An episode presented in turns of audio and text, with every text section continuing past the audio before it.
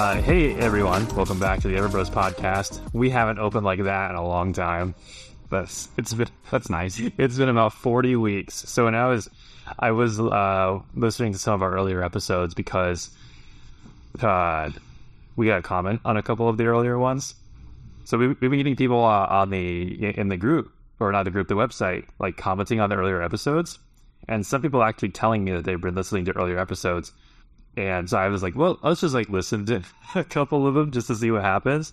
And I was like, wow, we actually had like an opening, like welcome back to the Everbros podcast. And I was like, we, we we moved away from that pretty quickly. Did people like? Do people like that? Did they like that? I, no one's do it. No one's ever said that, and I honestly don't want to do it. like, but the only reason why I did that is because uh, I there was some information that we left out in the opening of the last episode, and that is that uh, Cody surprised me by coming to. Well, Cody didn't. Lauren surprised me by having you come to Minnesota for my birthday.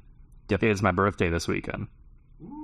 And so if you're watching this video in the future, when we finally decide to post all this, I'm wearing a birthday. uh, cone hat that Lauren got me. And uh, As they listen, it will have been your birthday. yeah, probably. I mean, uh, well, yeah. As you listen, it has already been my birthday. It was, it's on the, it's on April twenty second, and it, we are recording this on uh, Friday, April twenty first. So uh, hence why uh, Cody made the trip to come come up here. Uh, but it's also not like you had to request a time off or anything. I did. uh, I had to check with the boss. He said it was fine. So what was really funny about this is when Cody came up, he got me a present. And if you uh, have watched the other episodes that we haven't posted yet, but in the future, Cody was drinking out of this turquoise coffee mug that I am now holding in my hands for the first time ever. And I gave him a lot of shit for ordering a cup off of eBay. Yep. Uh, because you paid eight dollars for it. It might, I don't remember what I paid for it. It might even. I, I could look it up, but I don't want you to make fun of me. but, but now we have matching cups. We we have an they're matching. You did tell me they're match. It's okay, yeah. So so he got me this cup because I made fun of it, and be, I didn't make fun of this cup. This cup is fine. I actually like. I do like this cup. You know, now that I'm holding it, but I would have never bought a cup on eBay because you can get coffee mugs at the dollar store for a dollar. Yep. And th- there's nothing special about this turquoise cup. It, There is. What's it say on the bottom? well, now it says uh, Jake's eBay mug. I wrote that. Yeah, Cody. Cody wrote. so It's with a sharpie. yeah.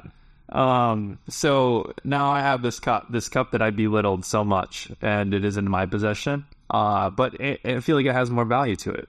I feel like I needed to clarify too, because I thought if I just gave it to you, that you'd think that I gave the exact same one, and so I want people to know too. I still have mine. I bought the exact same one on eBay twice. And it was there was only one seller, so I was happy and I felt lucky to find it. So we have. What if what if they only had two, and then they were like, and someone bought one of them, and they're just like sat on the other one forever, and no one bought it, and then like a year later, they give it the same guy because on, yeah, I will look at that other one. It's needed. I'm gonna. well, it's a, a similar story. Um, uh, the license plates that we have for our cars are the Minnesota like Moose Foundation or whatever. So it, like it gives money to like Minnesota Wildlife Preserve to preserve like the the moose, the the mooses, the meese, the meese, the mice, the meese up here in Minnesota. um, and uh, uh, so I, I got my license plate or I for my car. And then, like, I went back two months later because we bought a third vehicle and uh, to get the license plate for that. And I need the same moose, and then we named the we named the mooses on each on each car. So my my Cadillac, I have uh, it's a very old Cadillac. It's not new. It's not expensive. it's like like 11, 12 years old. It's okay. 13, No, 14 years old. yourself. It's So, so uh, it's uh, um, uh, Frank and Beans. So the front the front moose is Frank, and the back one is Beans. And then on the on the Lincoln Navigator, which is also very old, uh, bought on Facebook Marketplace uh, as like a beater uh, car that we could drive through the snow. Um, th- that's Frida and Frontuga Uh, the the the moose is we name all those license plates. But anyways, where I'm getting my ADHD is taking over. Um, what what was interesting about that is I went back like a month or two later to get these plates. It's probably longer than that, honestly. I think like three months, and the license plate numbers between the two are one number off. Like it's literally the next one in succession. And That's impressive. I was like, I renewed my plates. Went back two months later, even we got the same like moose plates, and in that time, no one had purchased uh, the moose plates or, or renewed. So, Do they just not like the moose? well, also you can't get pulled over for expired plates in in Minnesota. Uh, so at least in the Twin City area. So I feel like there's a couple of reasons. One is nobody is renewing because they don't have to unless they get pulled over for another reason. And two, um, yeah, I guess people don't like misses. Strange. So I know people really like the Iowa has the the just black. They're completely black. Oh my god. Let's go into this. Okay. Do you know why this has been popularized in Iowa? no, So I don't know anything about it. okay, so like a few years ago, when I say a few, I mean like ten. Um, they had a like a license plate design competition, or they had someone design like three different plates, and then like public voted on them. And now you guys have those god awful, ugly, like neon green grass license plates, like the newer ones. I can't even remember what. So everybody hated those, and they like bullied the artist because apparently, like the license plate that uh, that everybody wanted to win didn't win, Oh, and w- which I guess uh, I don't know, but now like the black license plates are like in, which the the black ones I don't know if they support some kind of cause or something, but I don't think so. I think that they're just black plates. but you could get black plates with white lettering, which are cool by themselves, and it's been it's been like it started out as kind of a protest to the new plates. Which I tell Lauren about this, and she's like, "This is the most Iowa shit to argue about." Like, but um, no. So I just wanted to preface this episode with we're we're still in the same room. We're just and this when the last episode recorded is is was like an hour ago, but um, We got some things coming up. We got to put Yeah. them in the QE to make sure that we're covered for the future. That way, you guys go. You know, y'all got something. Yeah, it, but I wanted to. I, I want to preface that it is my birthday weekend, which is why I'm wearing this hat, and I have to say that. That's why Cody is here. He's he didn't show up on a random Friday and was like, "Hey, let's do this in person," because the audio quality is worse. Um, that, but uh, I had a different cold open, and uh, speaking of our earlier episodes, there was a cold open where we talked about, or not a cold open. You were talking about BuzzFeed, Oh, yeah. and I was like, I was like, are they still a thing? okay. Okay, Yeah, I know where you're going with this. I think. Buzz. So in in Stacked Marketer, there was a an article about how BuzzFeed News is closing down, and they can't stay profitable. And I was like, I see. I knew. So they were a thing logistically, but like relevancy wise, they weren't a thing. BuzzFeed itself, like the like the instant articles or whatever, like the the listicle stuff, that's still a thing. Yeah, sure. But like BuzzFeed News, nah, they're they're done zone now. So now I feel vindicated. So, what was BuzzFeed News? Like, what was the difference? I don't even know what the differentiating factor. If you asked me, they are like uh, they were a left leaning news outlet. Uh, okay. so like BuzzFeed News definitely leaned left politically, and you they, we- even when you find like those like news like baseball diamond or those not baseball diamond news like quadrant things, they had BuzzFeed kind of on like further left. Um, and uh, they post like a lot of stuff like Vice News does. I uh, stuff like that. So, and it, it was very much geared towards like the millennial and Gen Zer. Uh, so So it it was news, kind of. Yeah, I do like Vice. I get with they do some documentaries and stuff like that. To be honest, I don't really like Vice's style. It's just not my kind of thing. But they they do news that's not like breaking news. I guess you could describe it, where they are reporting on things, but it's not all super time sensitive. BuzzFeed News was like if somebody just watched Jon Stewart and Stephen Colbert and then wrote articles based on their uh for based on their episodes. Yeah. That's exactly what it sound like what how it read. Um so but yeah, I, I wanted to bring that up because I read that I think yesterday morning and I was like, huzzah Are there any news sites that you like to read? Pro- No. No, there aren't. really? Yes, I used to. Fo- so I'm, I I I lean right. Um, politically. Well, I did. Now I'm like way more centrist. Um, and I used to I used to follow the Drudge Report, which is is a conservative publication, but it's like a it's got kind of like a hysterical spin on it. At least not like hysterical, but like blunt to the point where it's funny. Um, and but now I don't because now everything is so polarized that I just I don't listen. I don't read any news at all. Yeah. Okay, ask me. Hey, Cody, do you follow any news sites? Good question, Jake. Glad you asked. Uh, yeah, there's a few. I'll do. I find myself repeatedly on New York Times, Business Insider. You get to pay for New York Times? Yeah, but you get so many free. Oh, easily refresh your cookies and then Yeah, but they found out, so I've just I you know. we would start dragging out. You gotta reset your router because then you get a new IP address. Okay, well, I might just cave and end up paying for it because I do. I think New York Times does a good job. Uh, I do. I liked the writing from the Atlantic. Uh, in general, some of their stuff, yeah, is a little bit too too far left for me, but I do think that they have some very talented and impressive. But you you do lean left though. I do, I know, but even so, Yeah, some of the stuff I, it's. I mean, I was saying, and you know, I've said before, like I have to remind people that I run my own business, therefore I am a capitalist.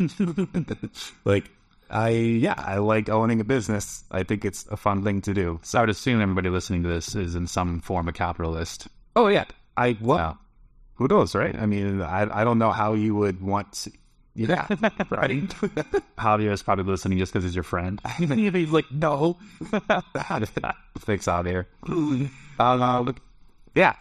Uh, what we got a topic? Yeah, we did. We did. I forgot it though. Um. Oh, so this has been a hot topic since gosh, what was it like December? Um, and the hot topic is uh, where is digital marketing heading with AI? And AI has always been a thing in digital marketing, and not even necessarily. There's there's definitely like a confusion between like AI and algorithm, and like uh Google's search, for instance, has has mostly been. I still think it is all algorithm. It's there like there is no AI, and so I want to I want to talk about the definition of AI first, uh, because you can make an argument either way, but AI does not include if then statements.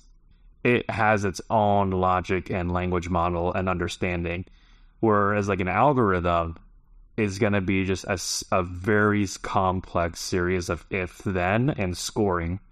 Um, and therefore, Google search and, and Bing, for that matter, has never had AI in it. It's just been very complex algorithms. Whereas now, like Bard and ChatGPT are actual AI because it's not if then statements. They're they're learning um, as you type. Whereas like Google search algorithm can't learn. That's why you have to have people adjust it. Uh, and those are algorithm updates.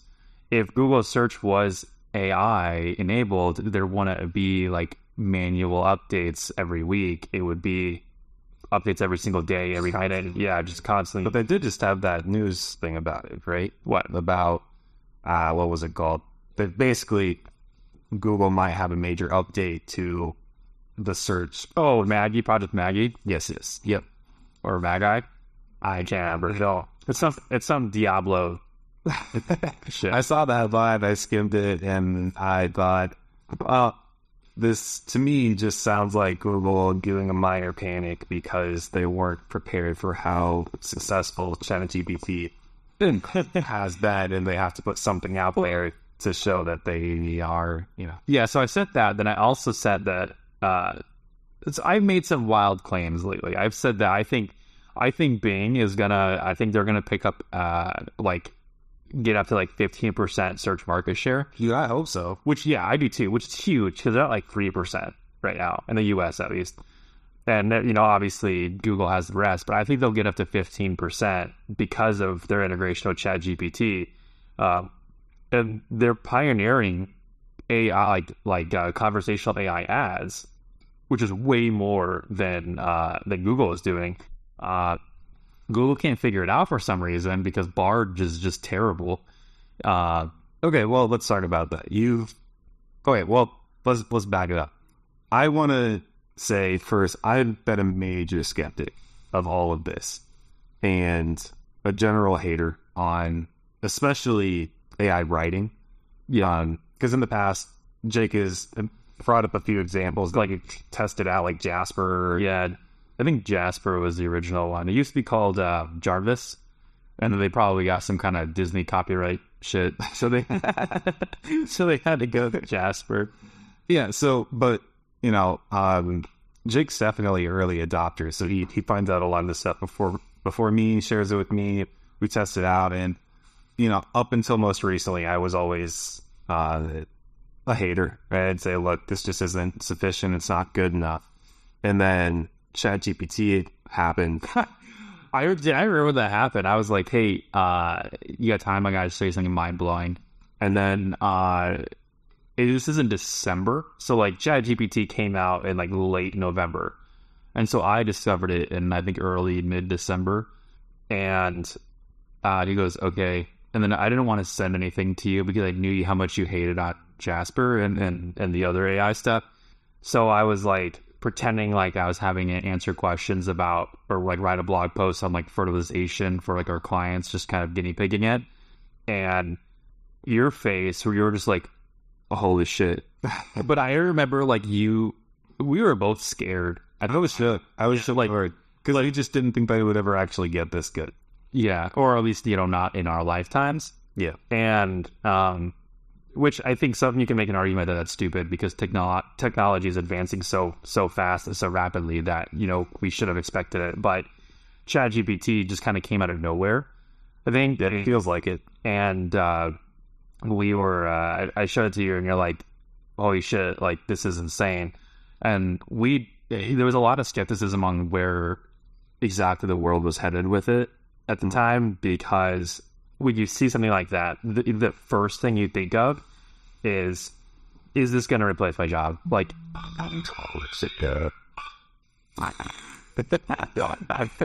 God, I hope that shows up on the recording. uh, but um, I just turned on me up. But uh, because like we have a big selling point of we write our own content, but it's like if if AI can do it just as well, then like that's not really a selling point. Yep. Uh, and then also the fact that it's, it could write code too. We're like, well, then what? What's going on? So, um, we there was a lot of, but I remember one of my first thoughts though was the opposite. I said, uh, but I think you were optimistic. I was, I was, I was very optimistic about it. Uh, I'm, I'm opt- I'm less optimistic about its effectiveness lately, actually. Um, and I'm more up. So, but but that's okay because even if like if you take it out of our lives completely, I'm still optimistic because we crush it the way we do it. Um, if we have to use it, I'm still optimistic. So it, it's kind of a win-win for me. Um, but did you want to back up further or, or, keep laying groundwork because I can start going into what I think about it now? Um, I guess I'll just say, if you haven't gathered by now, I hate all things new. Uh, I'm just a grumpy old man and my initial reaction, my knee jerk for everything is I hate it until I actually have some time to think about it, play with it, test it, that sort of thing. And so that that had been my experience with AI. And then when I, yeah, I was shook. I was shook hard when ChatGPT happened. So much that I, you know, Jenny's working in the other room, and I say, Jenny, you got to look at this. She said, I can't right now. I go over, I briefly describe it to her. This is this is our 9 11. Where were you when you discovered this? and I, yeah, I told her it's good. Like it's it's really good. And she right then and there canceled the the subscription that they had been using for their for Jasper. Or I can't remember what they were using, but she said she just messaged and said, "Well, if Cody believes it, then I'm sure it's good because he wouldn't say this otherwise." Because I, I, was the biggest hater. And then yeah, so then we went to Bard, um, which I want. I want your. Have you been playing with? I have not. No, I've just only. I've only. So like my experience with it is like relatively little because I've only seen what the responses that it's giving and, and news about it, which hasn't been great. Yeah, it's not bad. It's and if if it had come out before Chat GPT, people would have been impressed. Like it, it's very good but it's almost like ChatGPT was like 30 years in advance and Bard was like 20. It was the largest like it was it was the original Vine of uh, of TikTok. of bots. Yeah. So, um, but yeah, the I because I do Japanese stuff too. I've been playing with. I tried playing with both, but Bard just can't touch it. If I do anything in Japanese, it's automatically done. Whereas um, I've asked it questions, ChatGPT questions in Japanese too, and it does also a great job. So it's just insane. I I never saw it coming. But yeah, anyway, um, the question at hand is where do you think we're heading with with digital marketing in particular with AI and how do you think it will impact us and our jobs?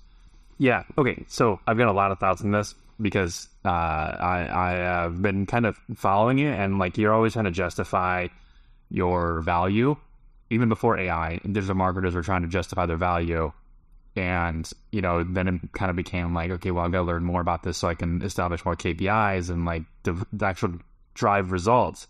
But um, what I think it's going to do is it's actually going to separate the uh, the bad SEOs with the good SEOs. So a lot of people think that it's actually going to um, level the playing field between uh, like good marketers and, and bad marketers because now it's like uh, good marketers who do copywriting, for instance, and and maybe like that's what they do. They they do copywriting for uh, Facebook ads or Google ads or whatever. Uh, you know, ChatGPT now produces a lot of these really good uh, ideas. Like Lisette uses them for ideas for Google Ads, yep. and uh, you know they are good. They use like colloquial idioms and they use uh, or colloquial metaphors, which are idioms, um, and then they use like you know just you you can make them quippy or jokey or whatever. Yeah, I'll take some feedback. Yeah, and and uh, and with content, like you could pump out an 80,000 word blog post in 10 minutes. Just have a load and just do prompts and everything. But uh, I immediately, I think within a week, I remember I messaged you and I said, this is going to separate people. It's not going to level the playing field. Like we think it, it's going to level it at first, but I but it's it's the disparity between a good uh, marketer and a bad marketer who uses ChatGPT for everything is going to widen. Because platforms, especially if you're in the SEO industry, platforms like Google are going to focus on things that AI cannot do, um, as well as like a human, and not because AI provides bad results, but because AI can't predict human behavior and uh, at least not yet. So, what I think is going to happen in terms of search, because that's what we that's what we do. So, if you're not in search, this might not be as relevant for you. But um, if people can pump out thousands of pieces of content a, a, month or a week or a day, it's all going to be AI generated and, and low quality. Like, there's not going to be uh, you know, the human touch or like the experience in it. Yeah, I was going to say because you say low quality. What do you mean? Because they're written well. Everything is they're written they're, they're written well in like terms of the English language, but in terms of like actual using like statistics and experience and and data and you know images inside the copy, it's there isn't anything to it. It's just it's just flop. And if you've ever used ChatGPT in terms of creating long blog posts, uh, you notice that it's it's quite verbose. Like it, it uses a lot of words, and it, it, sounds like a a senior in high school just trying to meet the word limit on a on a well paper. Some people do that to it, right? Well, like write this many words. Yeah, yeah, it's fair. And uh, uh, I I remember like a week, not even a week, like a couple of days after I told you I was like Google's gonna focus on EAT like they're gonna they're gonna go hardcore on um, expertise, authoritativeness, and trustworthiness, which uh, I have my own theories about in regards to like how they're to start calculating that more. And I think it's to be a lot about who the author is and what the author has done or written for and things like that. But I think Google's also going to uh, start documenting the voice and style of authors as well, and and correlating those to the author profiles by author profiles, I mean like like for me, I I've written for Search Engine Land, Search Engine Watch. I've written for like Turf Magazine and a bunch of other industry niche magazines, and I also have my own blog. On each of those, I have my own author profile. On each of those author profiles, I link to a centralized site, which is Evergreen Marketing, our agency. And I think Google's going to be able to pick up on that and recognize my writing style. Um, and like they can use AI to recognize writing style as well. It's just like ChatGPT. If you know, if you're in the SEO community and I say, "Hey, write a response to this SEO question in the style of John Mueller from Google," it will. And it sounds just like John, like John Mueller wrote it. Yeah. And so if ChatGPT can recognize the style of how someone writes, I'm sure Google can recognize the style of how an author writes. Uh, not even it's like two or three days after I said this to you, I was like, they're gonna focus on EAT. They released EEAT. yeah. Like and like the timing couldn't have been perfect or more perfect. It was like, oh, not only are we gonna focus on uh, you know, the expertise, authoritativeness, and trustworthiness, we're also gonna focus on um, experience. Because AI can't have experiences. Only people can, at least right now. Uh, so there was that movie with the the guy who dates the. Did you ever see that? He dates the AI girl. Like she's a. Was it called her? maybe what what movie? Who was who was who started it? I can't remember his name. Let's look it up. It sounds. Was it relatively new? It sounds very familiar. Relatively, I think so. Uh, her movie. You. Uh, 2000. Geez, no, we're dinosaurs. 2013. oh, So, yeah, it's like who, uh, who stars in it? the guy's name is. I do not know. Huh. Starring. Oh, this I can't remember his, how to pronounce his name. Is it this, this guy? Oh, Joaquin Phoenix. Wa- Joaquin? Yeah, Joaquin Phoenix. The guy plays Joker in the new in the new Joker movie. Wow, he's got a lot of variety. I said new Joker movie, like it didn't come out in like 2019 or whatever. and uh, uh, but any, yeah. Anyways, um, yeah. That was not helpful for it. No, no, no. I, okay, no, I do remember that, but I didn't know it was that old. That's 10 years old. That's a decade old. Yeah. cow. Okay. Um, but sorry, it's going to focus on experience, and uh, people are going to have to like edit it. I mean, you could use. Uh, so I was like, okay, it's you can't just pump out content. You still have to edit it. You still have to put a human touch. Yes, you can use it for ideas and examples, but you, we still have to actually edit it. Um, on top of that, uh, Google has also taken away a lot of other things, uh, like uh, page experience is going away in uh, Search Console, and they're focusing on Core Web Vitals now. And that's a lot of technical SEO that you have to do, and it's not something that fully integrates with AI yet. And but it but technical SEO in itself, dude, I'm I'm going off right now because this is like my thing.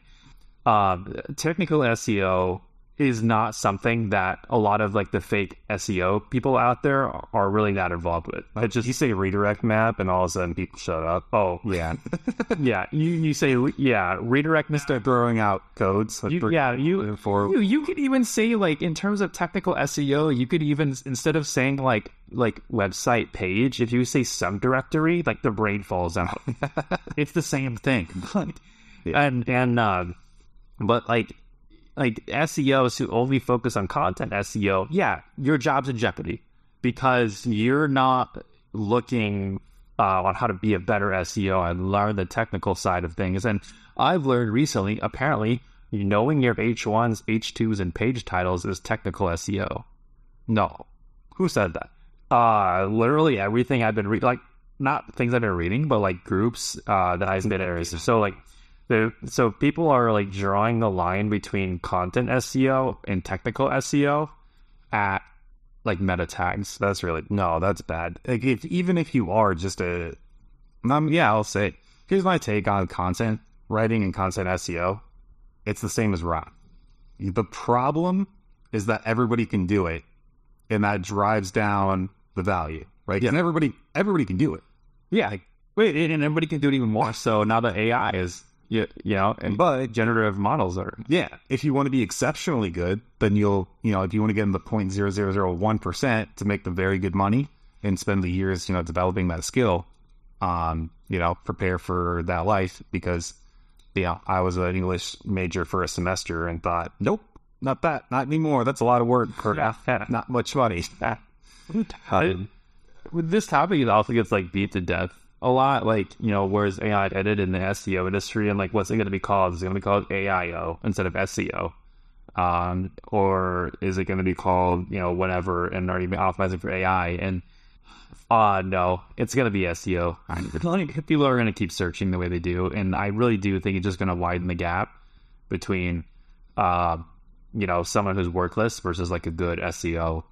Uh, because you're going to need to put your human touch on things. But this is only one side of it, though, too. This is only the organic side. I mean, we haven't even mentioned ads and automated bidding strategies, you know, automatic bidding models on multiple bidding platforms. Because you know, right now, Google is pushing their Kool Aid hard of everybody should be on automated bidding and Performance Max, which is an AI, it's an AI driven uh, ad, yep, format uh, which we blow out of the water with our manual placements and manual uh, ads. So, uh, will it beat us sometime? Uh, maybe eventually.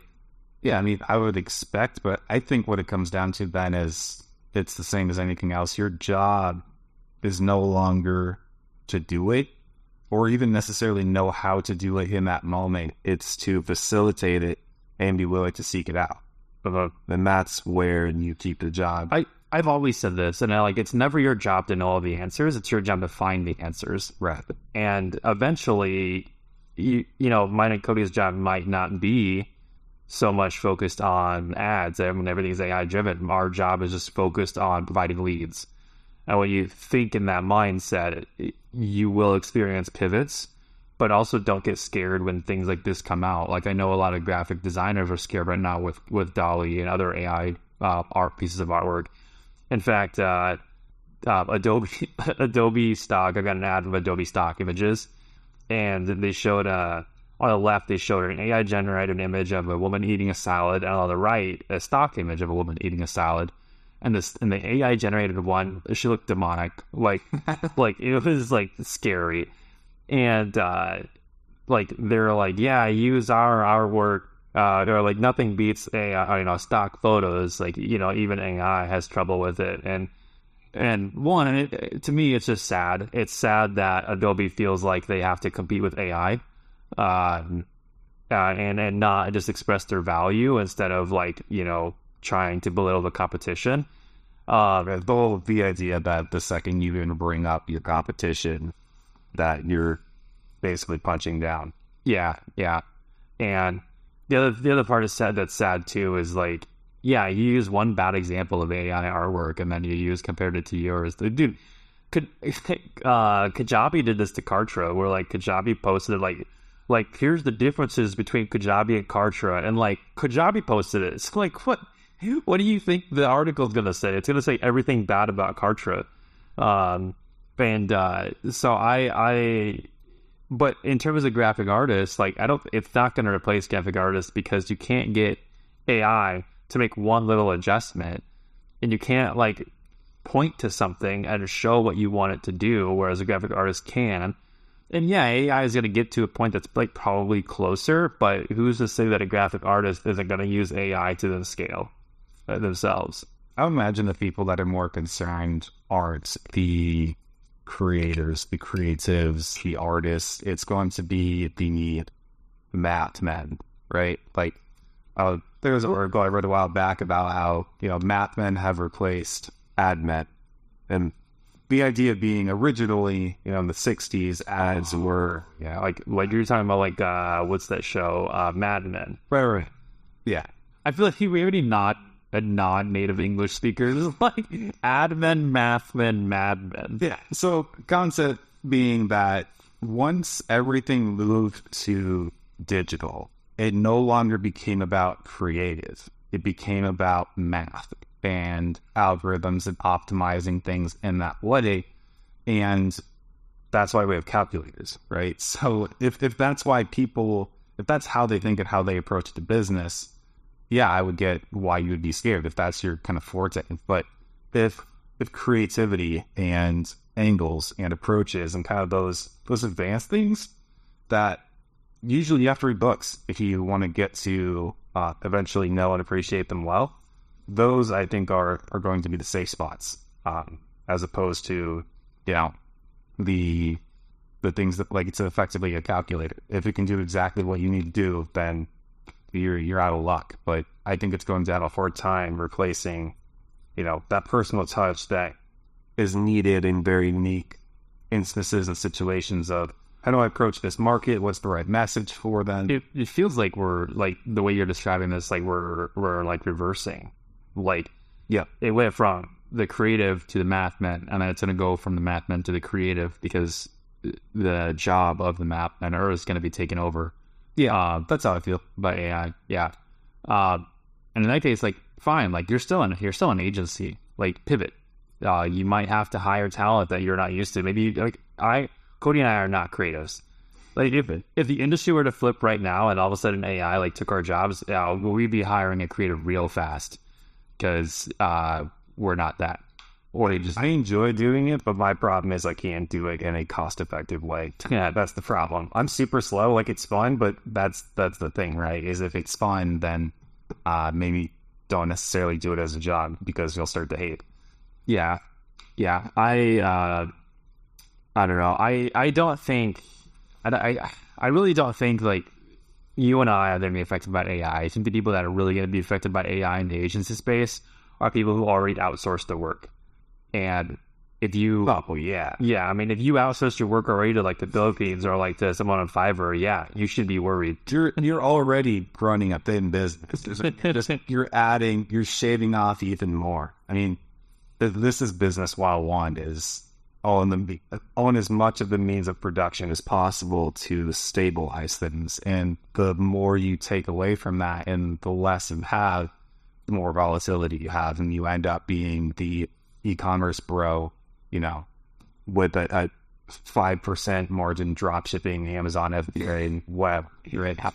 I, this is a hot topic for me because I absolutely hate this because the reason why most agencies fail is because you guys are lazy. Like, I, I have been doing a lot of this recently. Sort of like in, I'm in this group on Facebook called called SMMA Agency, and really it's just a bunch of people. Like it's like half people like in India and Pakistan, like looking for uh, like setters and closers and stuff like that. And then half people actually a- asking genuine questions because they didn't get the information that they needed from the course they took. They're asking for what? What is it? Setters and closers. Why are they asking for it? Because I'll tell you why.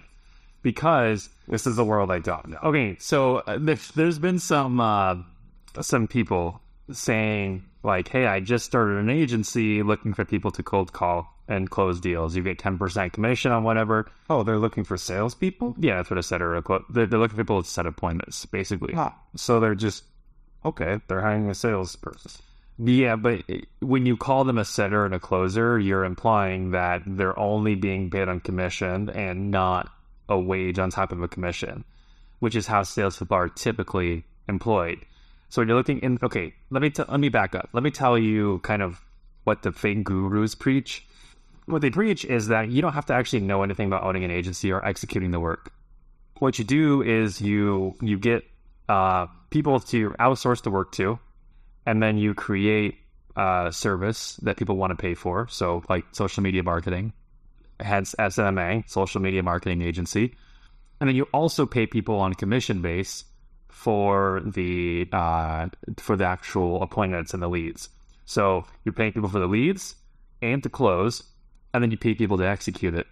And then you're a professional facilitator. Yeah, yeah. And then you you you sit on a, a theoretical beach sipping cocktails, which doesn't actually happen.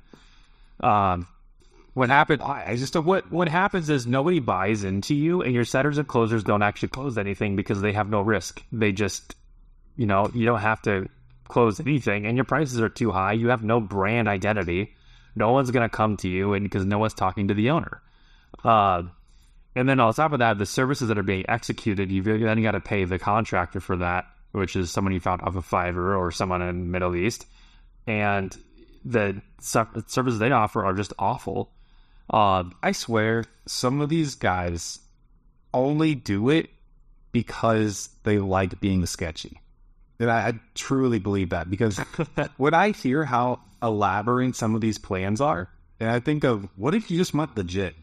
But but when you have when you take a course and you spend a few grand to take a course or mastermind like in our last episodes, and they tell you how to do it, it's not complicated. It's really easy in in theory to just follow the instructions and then boom, you're a multimillionaire. Except you're not. Like that's not the reality of things. But okay, so back to my group, my the group here. So people are like, I'm just starting an, an agency. I'm looking for people to get me leads and close sales and and cold call. And like they they say cold call. Every time I see one of those, I come and just say, Why don't you do it? it's like you're just starting an agency. What are you busy? like, Yeah, this sounds like this. It just sounds. I don't know. Another person said, I'm just starting an agency looking for people to execute the media buying. I'm like, why don't you do it?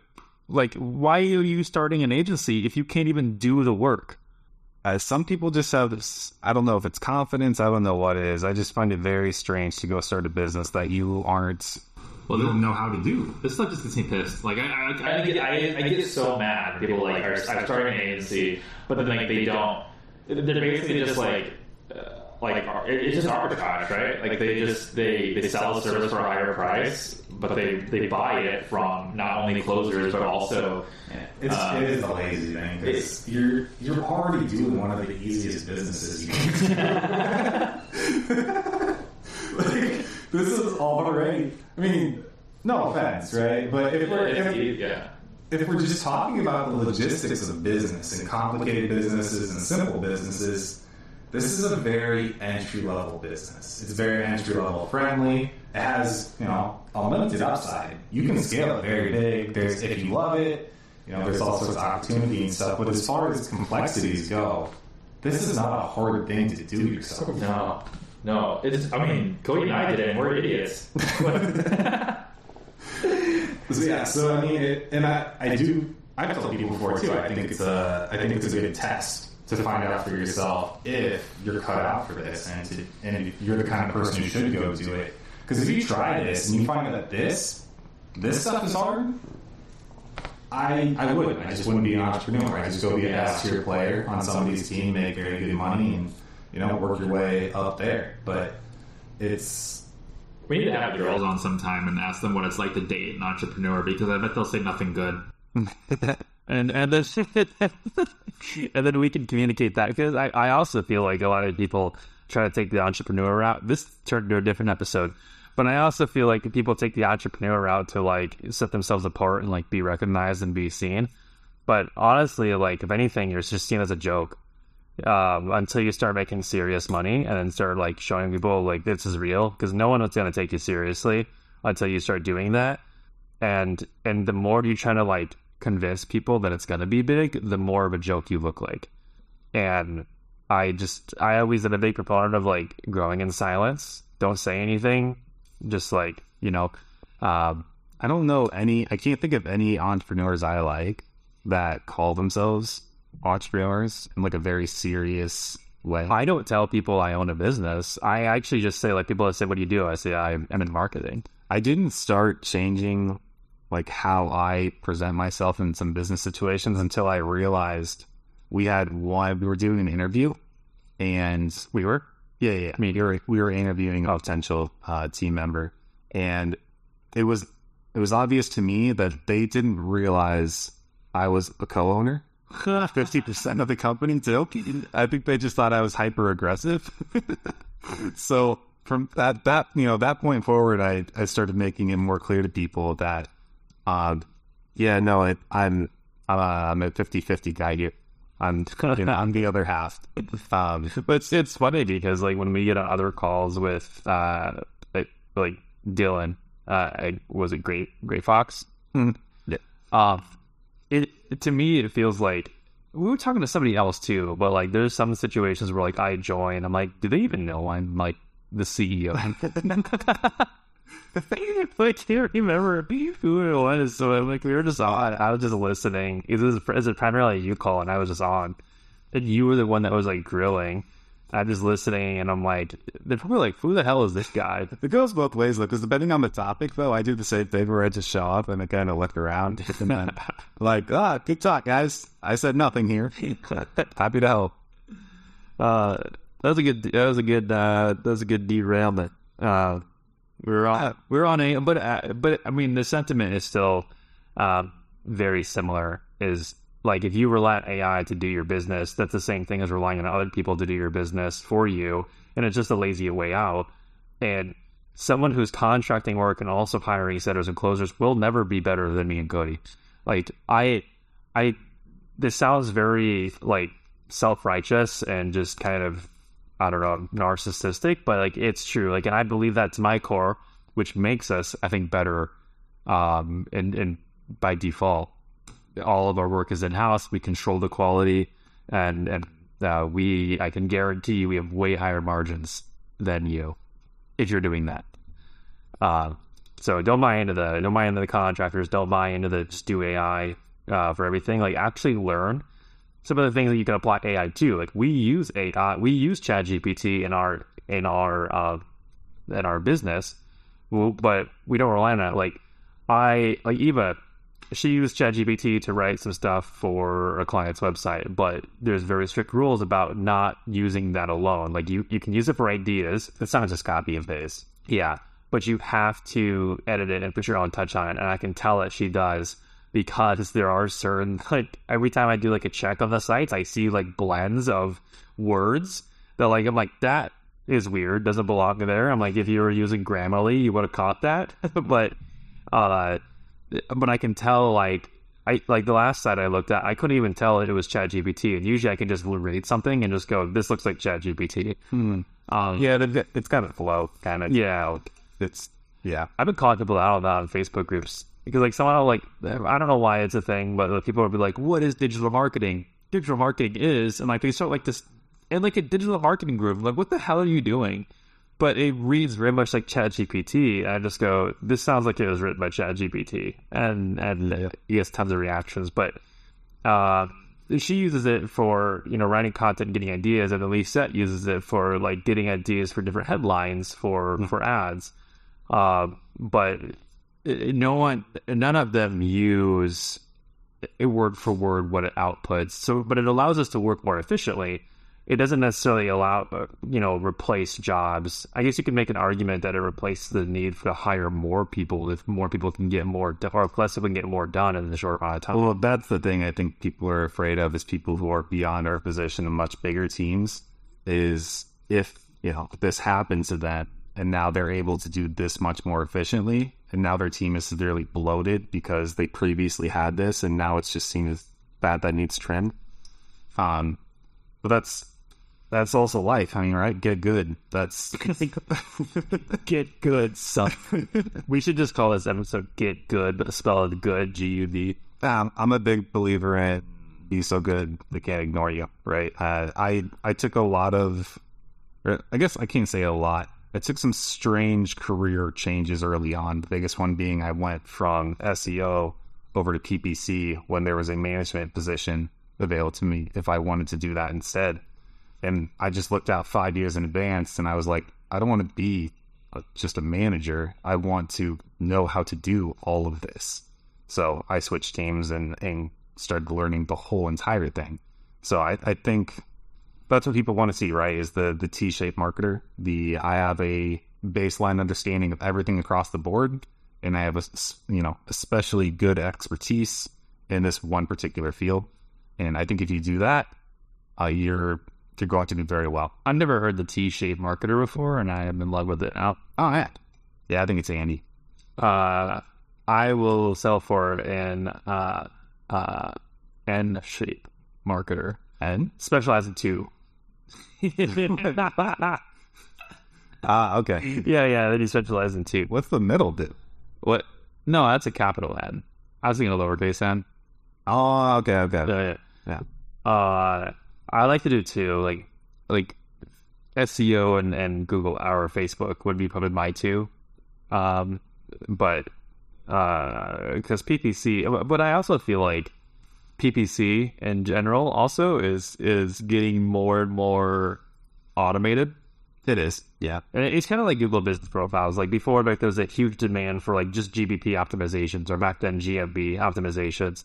Uh, but now, like Google has taken away so many of the levers to to be able to optimize a Google business profile. It's basically like how many reviews are you getting, and then also where are you located, and like that's it. Obviously, there's a little bit there's, there's more, but those are the the the, the primary factors, and it's um, it's causing a lot of issues with SEOs who relied on things from like ten years ago, and they're doing this thing with ads. They're taking more away in terms of the knobs you can change. So, from my Cody's perspective, we're actually not scared of AI. Well, what if anything, we're what we're afraid of is Google just not liking agencies, which is dumb and giving tools to business owners to just automate everything through through AI and just take their money. But at the same time, Google doesn't recommend recommend good things to us. They recommend things to us, like to optimize the campaigns that we're running for clients that were actually performing worse because it gives them more money. And uh, just by us recognizing that and not totally drinking their Kool Aid, we we we can provide better results to business owners using their own AI recommendations than business owners can if they do it themselves. Yeah, Google is in a unique position, I think, and I I don't think other uh, ad platforms are quite here yet, just because of Google's dominance, and most people know it's kind of the the first place to go. But when I think of their AI and them saying that it's good, I think maybe if you compare it to the general populace and everybody out there who's using Google Ads, maybe it is. Maybe it is better than the average because of the things that other people are doing and how they're not ratings. Um, and then maybe the people who are at good agencies or, you know, the, the people who actually know what they're doing are just the true exceptions. I'm I'm not opposed to the day that uh, you know, they're all of it, their bidding strategies, their automated campaign setup, whatever. If it can beat us, okay, cool. Uh, like, fine. It sounds easier. yeah. Um, and then we'll, you know, we'll pivot and we'll see that and we'll say, okay, well, we need to figure out where to go next now. How else can we make this attractive to our clients? And, and to be fair, like we're all we're always thinking about where do we go next, even before we have to pivot, just because there's always room to grow and room to improve. Like, um, and maybe like I, I imagine we get to a point where we're dominating every digital medium in our niche that is relevant to where we go. Okay, well, do we get print media now? like that. I mean, it never really ends. You're at the end of the, at your core, you're a marketing agency. It just depends on what you decide to specialize in at a get, any given moment. And every marketing agency pivots from doing one service to doing multiple. When we first started, we offered packages, uh, like tiered packages. Uh, well, I did. I have offered boutique stuff. The Cody joint, we pivoted and we just did productize one thing, SEO PPC. I guess that's two, but one thing. And then after that, we're like, okay, we gotta add in upsells because people are asking. So we added in Facebook, which we still don't really do, but we have it. well, and we we kind of did some preemptive planning with that too. We created these packages knowing what we're going to build and grow into. Um, so it, some of it is just to let clients know these are these are high up on our to dos, but uh, also if you're happy with what you have going on too, then yeah, a lot of other people are also coming for it. So there's a balance to growing in that way and then growing uh, in additional services too. But yeah, I imagine if we had higher market share overall, and then it was harder for us to acquire new clients, then spending more time on upsells makes more is a sense. But that's not the case. I yeah, no, right. I think when we offered Facebook, that was more of a preventative measure of of having clients leave us because there were certain clients who aren't with us who wanted who, uh, anymore, but how it goes. I know who wanted Facebook ads, but we're like, well, we don't really offer it. We can offer it as a test, and they left, but they left for other reasons. And and now it's like, well, we don't have clients asking for Facebook ads because they can't even max out their Google ad budget, which has the highest ROI. Uh, and so we're just uh, accumulating clients the way we've been doing things and scaling like crazy. Like, I mean, we, I think I mentioned this before. We closed out last year at 243,000 in revenue and we're projected to hit half a million this year already. So, uh, we haven't needed to expand our services at all or like really pivot. If anything, we just double down. But yeah, yeah, so Yeah. where is it? Where is uh, digital marketing heading with AI? Uh, the, if, I don't know how to summarize that app. But there isn't a summary that you could. Nowhere is scary unless you suck. I don't know about that. Uh, I feel like that's a bad way to end. No, yeah, Uh, yeah, don't be scared. yeah. I, I mean, Oh, okay, no, I get it. It's just it was a little too punchy for me. Be scared if if uh if you should be scared. if you're outsourcing everything, be scared. Yeah. Also, yeah, take a long shower and think about your business. If, if you know if that's how thin of a business you're running, because that if that I wouldn't sleep at night personally. You didn't sleep at night when you first heard about it. Yeah. I remember like you were up and you're like, I'm, I, but that that's implying that like we're we're saying that we we were like scared of. Uh, it was more of like brand new and we were not seeing where this was going exactly. But it, it is scary to think about how your business is just going to fundamentally shift, whether it's for the worse or for the better. Yeah, well, I think the for us and for a lot of agencies, depending on you have to balance. Jeez, I don't even know how to explain some of these concepts. Like you have to balance doubling down where you're seeing success with diversifying for the sake of stability of the business. Right. Hmm. It is smart to double down and make more money when you're when you see something working and and you know it's relatively easy for you and you can scale it quickly. That's great. Um, it is a problem when, say, you're an e-commerce store, you start seeing success on Amazon, you start focusing on Amazon. All of a sudden, ninety percent of your sales are on Amazon. They increase their fees, and you're no longer profit positive or something. Yeah, like putting all your eggs in one basket. Right. You have to make strategic decisions in that regard and just weigh the two. And it kind of comes down to your risk tolerance, how risky you want to be, well, and the kind of business that you want to build too. Uh, I think there's sometimes I see some of the questions that we get into, and I just don't know how to answer it because I don't Because you don't agree with us. I just don't under. I don't know their philosoph- you know, philosophical thinking. Like I can give very simple, direct, straight business answers, but a lot of times things come back to you. what kind of business do you run, want to run? How do you want to live? And you know, if yeah, if you don't care, then I guess it doesn't matter. yeah.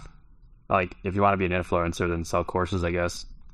but yeah, if you would just don't message me if you want to be an influencer. Honestly, I I don't have I mean, I'll tell you, if you want to be an influencer, I mean, you got a lot of work ahead of you, and I'm, I'll point you in the right direction. I want to be an influencer. I want to dis. I just want to I- max out Vanguard and disappear into the. You, here's here's the thing about influencers, though, is like I I I fully support anybody wanting to be an influencer, but you have to be an influencer with merit. You can't be an influencer that just like regurgitates shit that you hear from other quote influencers. Uh, you should be an influencer like uh, like Matt Diggity or like Barry Schwartz or like like in the SEO community, like someone who knows what they're talking about and not just like a fake influencer that uh, pretends to know what they're talking about. Yeah, I think my biggest. That's not my biggest beef. One of my big beefs. So I really like Bo Burnham a lot. No, Um, and is he still relevant? He's still a thing. well, that's that's why I love him. Is he will go years without doing any major, without create any sort of major creation, and then you know he comes out with what was his was name of his last Netflix special? No, I don't even remember. It was awesome. It was great. I love, I love seeing that. And I think people who want to be influencers, the issue with it, to me, and what I will struggle with is the the important things don't happen every single day in a way that's exciting to report. You when you do very cool things, they take a long time, and then talking about them is great. Um, but you know, when I was paying down, you know, 80K of student loan debt, it wasn't cool. But when you did it five years later, and you said you did it, everybody's like, wow, that's really cool. Well, yeah, it's cool after the fact. Can't, right? But it's not, nobody wants to see, you know, I could be on TikTok saying, yeah, I'm working today. I'm not out of money and then not put it towards the debt. Then, so the, the coolest things take time. And I like the influencers who take that time. And there's, I mean, in some ways, Eminem is another. He'll just drop an album. Out of, there's no lead. Which which has you said people have said you look like Eminem.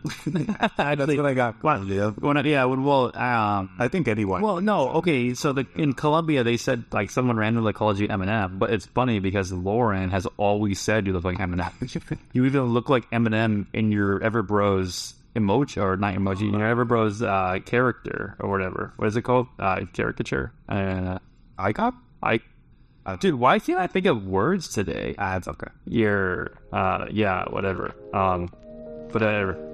That's a good. That's a better place to end. That's good. Yeah. All right, everybody. Thanks for listening. See ya.